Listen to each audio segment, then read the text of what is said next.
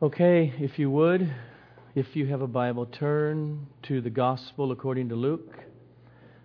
I'll be reading Luke chapter 5, verses 12 through 16. Luke 5, 12 through 16. While Jesus was in one of the cities, there came a man full of leprosy, and when he saw Jesus, he fell on his face and begged him, Lord, if you will, you can make me clean.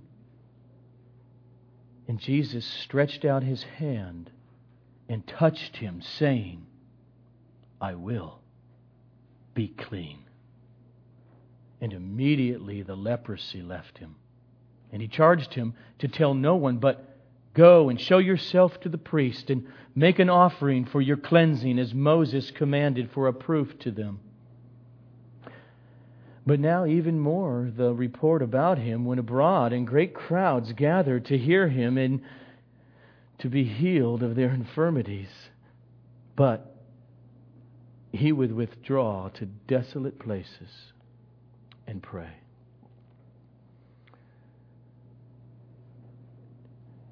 And Lord Jesus, we now, in you and because of you, of your death and your resurrection, pray to your Father, who is now our Father, as we're clothed in your perfect righteousness, if we believe in you. And so I ask, Holy Father, that this historical encounter become our historical encounter to the glory of your Son and to the cleansing and the healing and the joy of us people. Amen. Have you ever had the sensation of feeling ostracized, a pariah in your culture, in your town, in your schoolyard, in your family? Or to be more directly to the point, you ever felt the reality of being an outcast in the presence of the one true, holy God? What would it be like to walk around everywhere you go with a scarlet A marked on you? sinner. Or to walk around with such a disgusting, physical, visible disease that signified your sinfulness in the religious community. If you have been born again through the gospel of Jesus Christ, then you know that experience. Somehow you know what it is to come into the realization that you have the sentence of death marked on your soul. And you have thus, like this man in our text, found Jesus and lay down before him and pleaded, If you will, you can make me clean before the one true, holy God. So let's just go see it now in the text. But first, I just want to set some biblical and historical backdrop before we actually start reading the text. See, in Israel, the life of a leper for over a thousand years before this was summed up in the books of Moses, particularly in the book of Leviticus, chapter 13. And it is the cultural situation in which we find this encounter with the leper in Jesus. In Leviticus chapter 13, verses 45 to 46, here it is in a nutshell. Quote The leprous person who has the disease shall wear torn clothes and let the hair of his head hang loose, and he shall cover up his upper lip and cry out, Unclean! Unclean! He shall remain unclean as long as he has the disease. He is unclean. He shall live alone. His dwelling shall be outside the camp. Can you imagine the humiliation and the isolation of a leper's life at this time? Whenever you would come in range as a leper with a non leprous person, you had to get your hair all messy. You had to have these t- disgusting clothes, not just your body, and you had to cry out with your upper lip covered. Unclean! I'm unclean! And by Jesus' time, there were rabbinical teachings added to the scripture that made things even worse. If, as a leper, you even stuck your head inside of a house, that house now was declared before God, temple service, religiously unclean. It was illegal to greet a leper according to the rabbis. Hey, how you doing? As an unclean person. The first century Jewish historian Josephus said that lepers were treated, quote, as if they were in effect dead men, dead people. What's that movie? Dead Men Walking. That was their life. Now, there were different kinds of leprosy and skin disease, and when you read Leviticus 13, it gets pretty technical on what priests are supposed to do and how they decipher whether this is an unclean skin disease or some kind of other kind of skin disease that gets well, etc. But, but let, me, let me just quote for you a summary of this disease happening in the first century. Quote It might begin with little nodules which go on to ulcerate. The ulcers develop a foul discharge. The eyebrows fall out, the vocal cords become ulcerated, and the voice becomes hoarse, and the breath wheezes. The hands and the feet always ulcerate. Slowly, the sufferer becomes a mass of ulcerated growths. The average course of that kind of leprosy is nine years, and it ends in mental decay, coma, and ultimately death. Leprosy might begin with the loss of all sensation in some parts of the body. The nerve trunks are affected.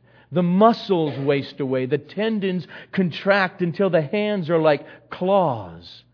There follows ulceration of the hands and feet. Then comes the progressive loss of fingers and toes until in the end a whole hand or a whole foot may drop off. The duration of that kind of leprosy is anything from 20 to 30 years.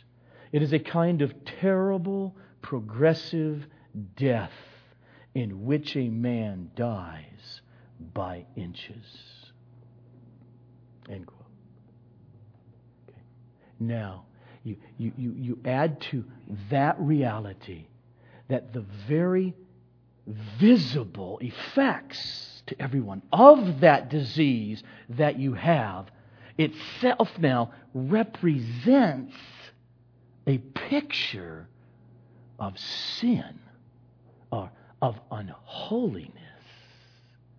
This is alluded to in our text by the fact that when the leper comes up to Jesus, he doesn't just say, Heal me. He says, Cleanse me. If you will, you can make me clean. Because in the Bible, not just the rabbinic editions, in the Bible, leprosy made a person ceremonially in the tabernacle, in the temple, unclean. Meaning, you're not allowed to come before the Holy Lord in the temple. You are banished. Not only outside the tabernacle, outside the temple. You can't come offering your sacrifices, but outside the camp, in the normal public. You are unclean, defiled. That's why, after Leviticus 13, where it describes leprosy and who it is is unclean ceremonially, so they can't come into the temple and offer their sacrifices with the priest as their, their mediators, comes after 13 is chapter 14. That when or if a person, after being declared unclean, is healed of their leprosy, it does get better. There is then a process by which they are to come to the priest and go through this elaborate joyful ceremony to be accepted back into the presence of God in the temple as clean and back into the community of God's people. So here they are, unclean. And if that's not bad enough, what developed was the idea in the first century you're a leper? you must have done some really terrible, grievous sin.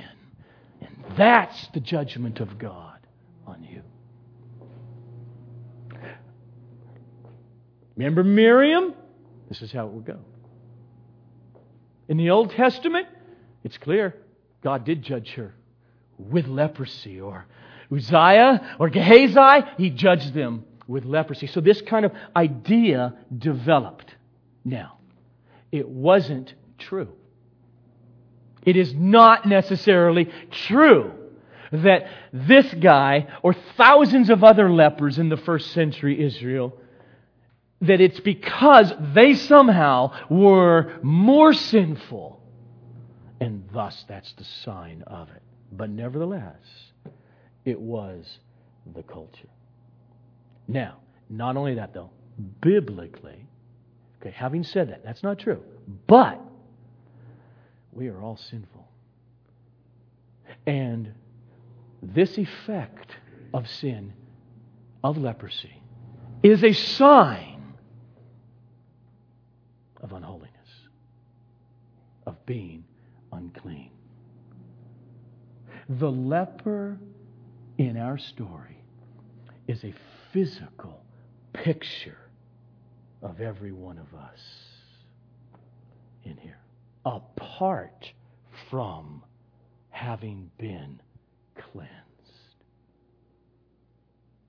by Jesus and his death and his resurrection. Leprosy, uncleanness, defilement it is an outward sign of our innate, natural corruption. Sin in every human being born of woman, except one, Jesus, has invaded our souls. And the flesh of our souls is, in its nature, rotting and stinking with pus.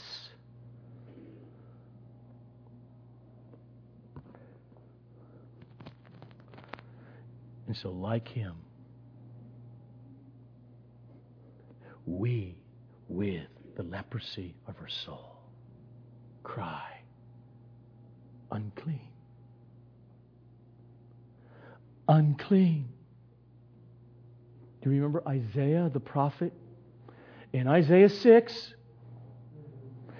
the Lord shows him this magnificent vision, not of the, the temple in Jerusalem, but the real temple in the heavenlies with the Lord high and lifted up. And here's Isaiah the prophet. And what's his response? Unclean. Quote exactly Woe is me, for I am a man of unclean lips. I can't stand by myself in who I am before the Holy God. That would only mean horrific results. That's what woe is me means. If we could see the non physical, immaterial aspect of our being, we would see that our inner being is eaten up with the leprosy of sin. And we constantly, even in religion, try to cover it up, pretend it's not there, and create all kinds of religions that make us feel good. Oh, yeah. To err is human, to forgive is divine. It's what He does. But right after, in the Bible, chapter 13, is chapter 14 the laws of ceremonial cleansing. So when that leper, having been banished, somehow the disease subsides and he's healed, he's better. God says, here's the process. I have priests, and this is what the priests are to do with them. First, the family, the friends say, we, His leprosy is gone. He needs now not healing, but cleansing, ceremonial cleansing. And so they go to the priest. And then the priest would go outside the camp to meet with the leper and to examine him. And there are particular biblical laws on doing that. And in examining him, I'm going to pick up with chapter 14 of Leviticus. Either listen or read with me. Starting with verse 4. Quote, The priest shall command them, the guy's friend, to take for him who is to be cleansed two live clean birds and cedar wood and scarlet yarn and hyssop. And the priest shall command them to kill one of the birds in the earthen well vessel over fresh water. He shall take the live bird with the cedar wood and scarlet yarn and the hyssop and dip them and the live bird in the blood of the bird that was killed over the fresh water. And he shall sprinkle it seven times on him who is to be cleansed of the leprous disease. Then he shall pronounce him clean and shall let the living bird go into the open field. Okay. This foreshadows, it's a picture of Jesus coming. It's a picture of Jesus' blood poured out as a substitute for our sin, which would make us clean. And let me just continue on verse 8, Leviticus 14. After the bird's release, we read, And then he who is to be cleansed shall wash his clothes and shave off all his hair and bathe himself in water, and he shall be clean. And after that, he may come into the camp, but still live outside his tent for seven days. And on the seventh day he shall shave off all his hair from his head, his beard and his eyebrows. He shall shave off all his hair, and then he shall wash his clothes and bathe his body in water, and he shall be clean. And then finally comes the eighth day. And on the eighth day, he shall take two male lambs without blemish and one ewe lamb, a year old, without blemish, and a grain offering of three tenths of an ephah of fine flour mixed with oil, and one log of oil. And the priest who cleanses him shall set the man who is to be cleansed, and these things before the Lord at the entrance of the tent of meeting. And the priest shall take one of the male lambs and offer it for a guilt offering along with the log of oil and the wave offering for a wave offering before the Lord. And he shall kill the lamb in the place where they kill the sin offering and the burnt offering in the place of the sanctuary. The priest then shall take some of the blood of the guilt offering, and the priest shall put it on the lobe of the right ear of him who is to be cleansed, and on the thumb of his right hand, and on the big toe of his right foot. And the rest of the oil that is in the priest's hand shall be put on the head of him who is to be cleansed. Then the priest shall make atonement for him before the Lord. Thus the priest shall make atonement for him, and he shall be clean. Now, I read all of that because I want us to take what God says in His Word and picture the joy that if this leprous person who somehow now was healed and he has been banished outside the camp of Israel, not allowed in the temple, and then for eight days he goes through this ritual of cleansing. And the eighth day comes. Now, blood of animals doesn't take away anyone's sin. It's clear in Scripture. And so, what we have here in the fulfillment of Christ is that all of this was pointing to Jesus, the Christ, whose blood is as of the Lamb slain from the foundation of the world to wash the leprosy not only from the skin of this guy, but of the heart and the soul of his sin before God. Jesus' blood is the power his death is the only way any of us for eternity can stand before God and receive nothing but His good pleasure instead of what we justly deserve. That's introduction. Let's go to the text. We pick up in verse 12. While Jesus was in one of the cities, there came a man full of leprosy. And when he saw Jesus, he fell on his face and he begged him, Lord, if you will, you can make me clean. Remember, Luke is a doctor. He's a medical physician. He, he tends to give more details than the other guys over this kind of stuff. And he says he was full of leprosy. This is advanced stages of this disease.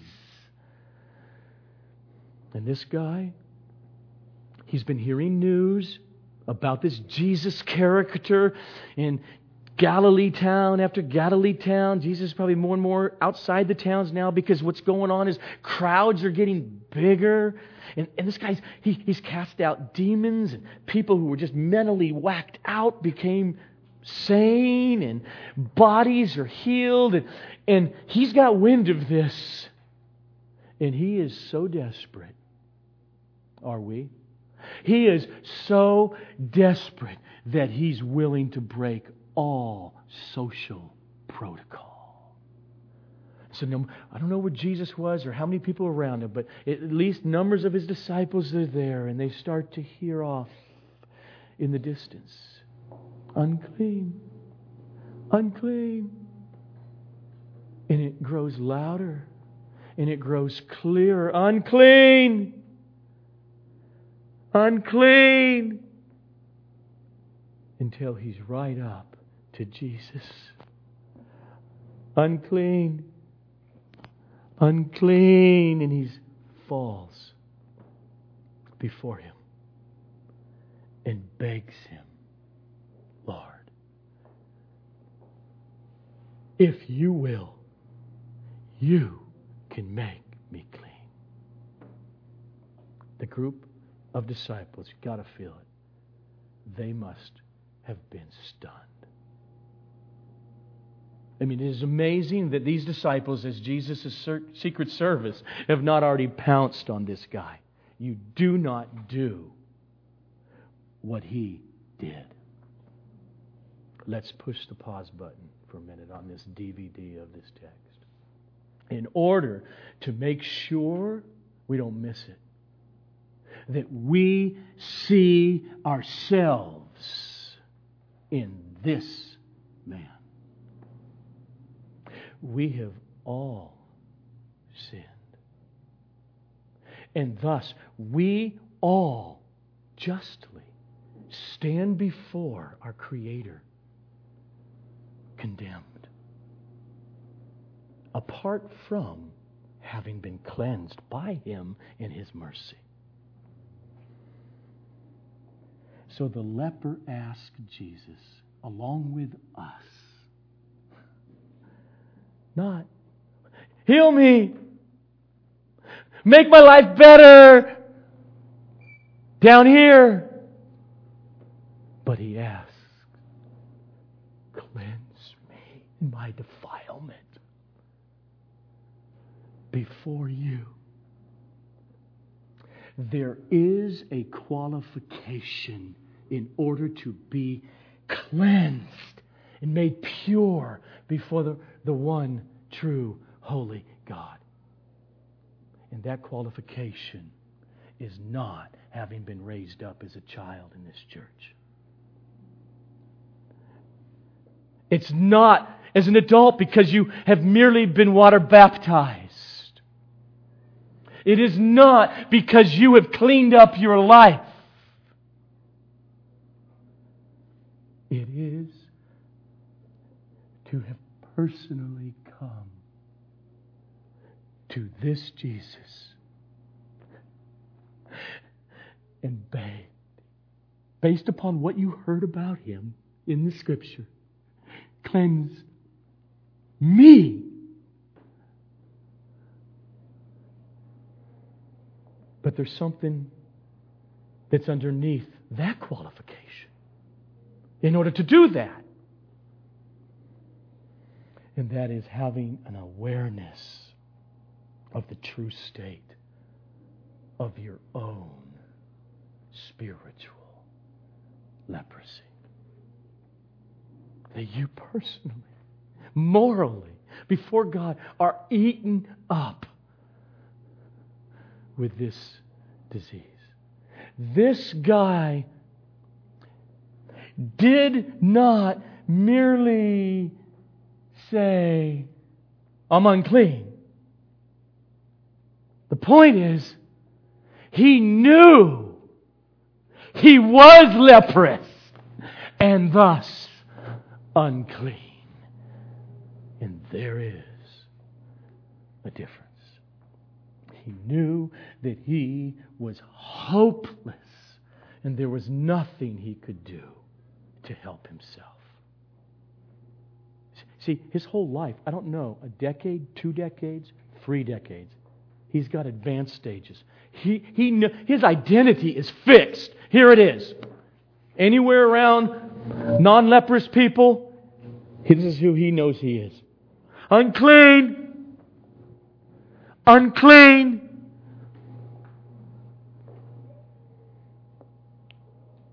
And that was the perfect position to receive mercy. And it's still true today. The undeserved grace of soul healing, soul cleansing, eternal salvation does not come to those who imagine that they can make it on their own or that they have something of their own to, to, to offer to God, and He comes with the other half. It comes to those who have awakened to the mirror, not of the flesh, but to the mirror of their soul condition. And thus they cry, Unclean! Woe is me!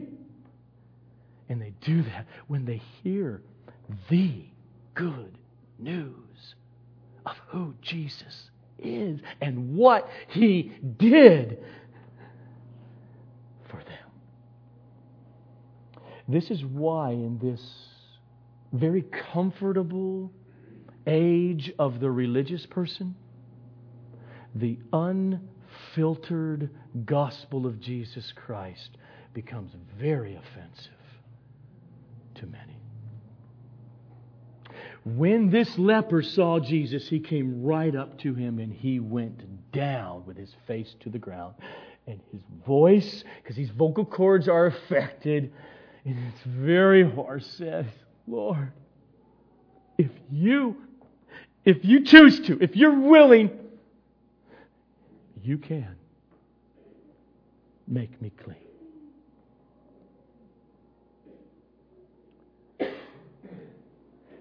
Let the reality of your sin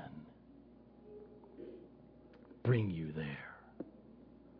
Sin itself, in religion or outside of it, has two extreme deceptions. One is, well, I know I'm not perfect, but, okay, but sinner, like Ephesians chapter 2 says, a child of wrath, God's holy, just, perfect, pure anger and wrath against me, Joe? Oh, no. I have faults, yes. That's sin itself. Deceiving. Or the other way sin deceives is this I know I'm a sinner. And, and okay, I hear what you say about God, the eternal one, without beginning, without end, himself became a genuine human being in the womb of Mary. And he came to live in perfect human righteousness and to die as a substitute where the punishment against my sin be poured out on him. I know that's what it says. And then God, three days later, raised him, this dead, hard, cold body from the dead. Okay. And I, I, I kind of believe that, except you don't know how deep my sin is. I think he can save people. But I have a depth of ugliness, sin, against other people in the depths of the, the disgusting nature of my own heart, I'm beyond hell. It's a deception. There is no leprous soul person too low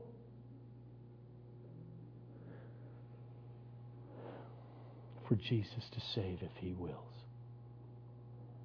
if you will, you can make me clean. There is no place for the, this to be true except for me because you don't know the depths of my sin. And when he saw Jesus, he fell on his face and begged him, Lord, if you will, you can make me clean. And Jesus stretched out his hand and touched him and said, I will be clean. I got to think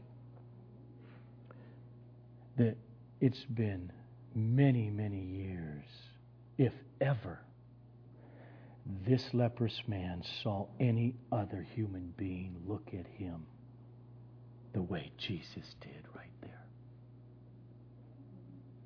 And then comes the pinnacle of this encounter. Jesus could have just said, I will be clean. And he would have been instantly healed of that disease. But that's not what he did. The text says, got to picture it, he's a leper. Jesus stretched out his hand and touched him. It does not mean he took his little finger and kind of went, ooh, and touched him. He stretched out his hand and he touched him on the face, on the head, and said, I will be clean. I don't know. I'm, I'm just left to, as a, as a person looking at the text, to say, okay, why? Why did he do that? Didn't have to do it to heal him. Well, that's just clear through the scripture. I think he did it so that this man would not only hear that he's willing, he would know Jesus is joyfully, tenderly, compassionately willing. He wants this man. Let's stop. Let's go back. We're in Luke. Luke is the one recording this for us. So just take that whole picture these drugs. The angel has come.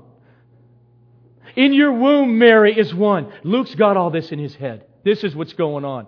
The eternal God has become a human being in the womb of Mary, and he's grown, and he was 12 in the temple, and he's 33, 34 years old, and he's baptized by John. And finally, after a humble life of decades, the Father says, Time for ministry. Who is this man? He's none less than the Holy One of Israel that Isaiah saw in chapter 6. And he has come to take to his very person genuine humanity.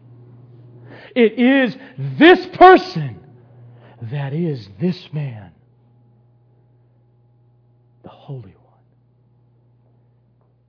who reaches out and touches the defilement and uncleanness of this leper and says, I am willing. I have to think. This is not an accident of what happened that day, and it's not an accident that the synoptic writers record it for us. But there's a parable here that is screaming, the incarnate, in flesh God is coming take your defilement. He's coming to get dirty with you. It's a picture of where he's going a couple years later when he will be brutally tortured on a cross and the wrath of God against sinners will be put out on him in his humanity. He knows where he's going, and thus he has the power to lay down his life and to take it up again. And before that, he has the power to say to this man, I'm willing. be cleansed. And He has the power to do that today as people hear the words of this gospel. Here stood before this man the only sinless human being to ever live. And he didn't run from the leper. He reached out and touched him. Biblically, made himself ceremonially unclean.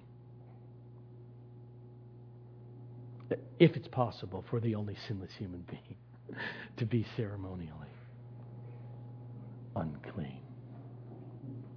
He rests his hand on the foul stench of this guy's flesh. Quote And Jesus stretched out his hand and touched him, saying, I will be clean. And immediately the leprosy left.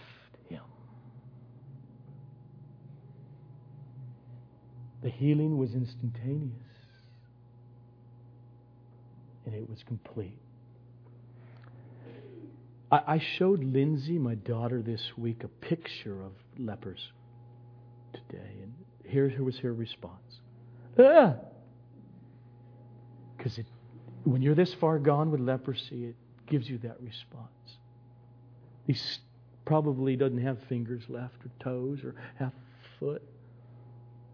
And the text says he's suddenly healed. This is mind blowing.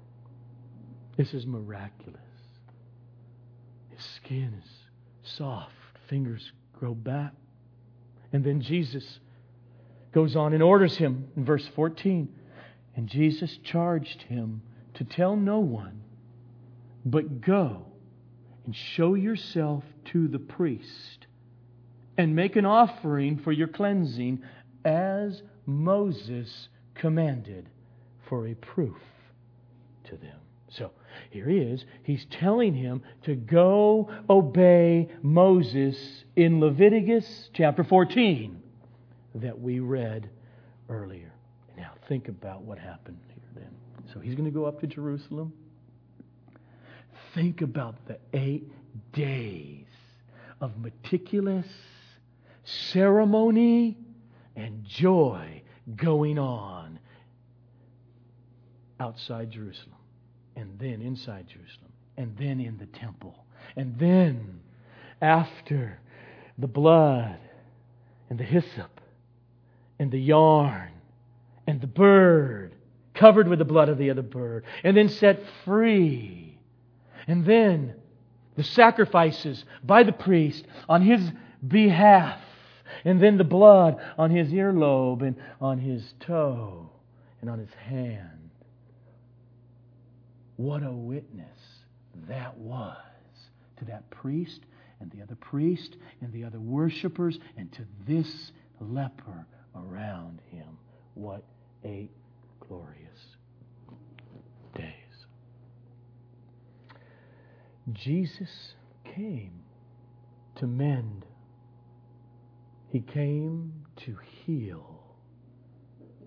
He came to save. And as our text says, to not stand back and say, ooh, but to do it with deep compassion for sinners and reach out and touch them where they are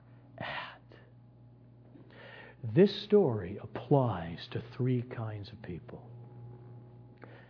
To the person who has not yet personally come to saving faith in Jesus and to be washed clean of all their sin.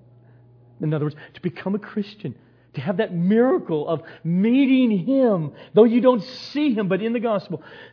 Oh, it applies to them. Okay? If you have come to Christ, it applies to us in our evangelism because this Jesus from this text is the one that we proclaim. He is this compassionate Savior. And it applies to all who have come to Christ in our daily walk of coming and coming and coming to this compassionate Savior. This is what I mean. This is so got all got all three of those? Put those there. This leper did not. Oh no, Jesus is around. I got to go back and somehow get some brand new clothes and clean my life up and myself up and cover up all my defilement of uncleanness before I go to Jesus. He didn't do that. And that's not how you come to Jesus with your soul leprosy. You come candid, open It doesn't help you to stay away from Jesus and say, I got to clean up my sin and my act in order that I be acceptable. Because you can't be acceptable. That way, you can only go as a sinner.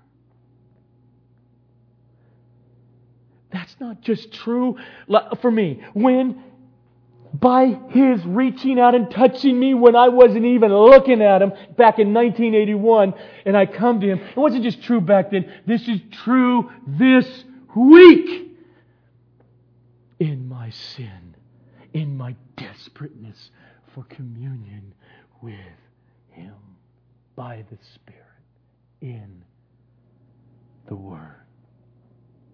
This guy came to Jesus in all his defilement and uncleanness and his ugliness. And Jesus responded instantly by healing him. And say, now finish this ceremonial cleaning and obey Leviticus 14. You see, sometimes people think that they just can't come to Jesus until they clean their life up.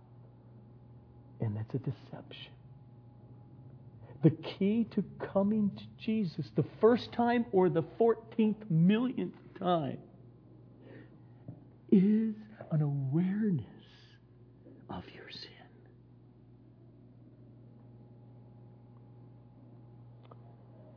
Don't minimize your sin if you haven't come to Christ. Come. Come with all your sin. Believer, if you've come to Christ, we're, we're desperate for this. Don't cover your sin. Constantly confess it to Him. Bring it. He knows it all. Anyway, He likes to be glorified in the gospel.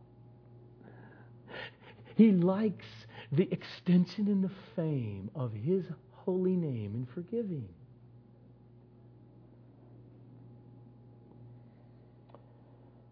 Come raising your hands, even though they're nubs, daily. Not hiding. When a lost person, when a person who has not come personally to Jesus does this, their heart says, I hear that good news. That sounds true.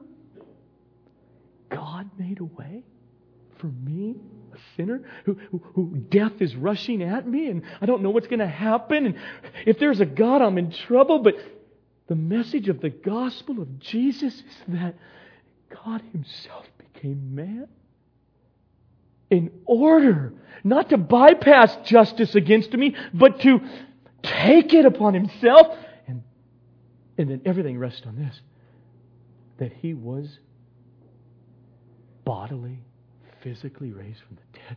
This is the greatest news possibly. When a human being, the very moment they come to Jesus with nothing but this I believe. cleanse me. Jesus instantly cleanses them forever. He justifies them. His perfect humanity lived becomes theirs before God. And his sacrificial death for all their sin has already been paid for. There is no more. He says to them, I'm willing. Be cleansed. Be saved. And when we who are in Christ come daily in our walk with Him, Jesus says every day, I'm willing. Let's walk together today. Come.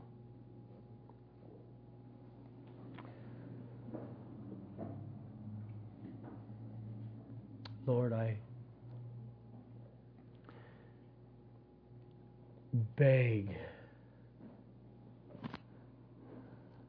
for I too am a beggar.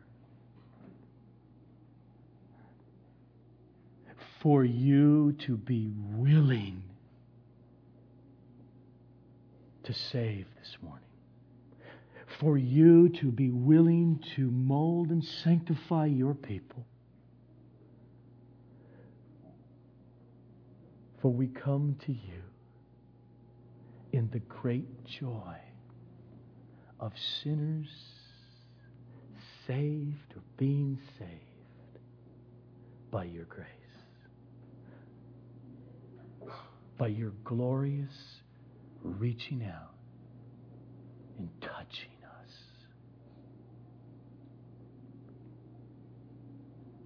And so, in that holy, precious name, Father, Jesus, the Savior.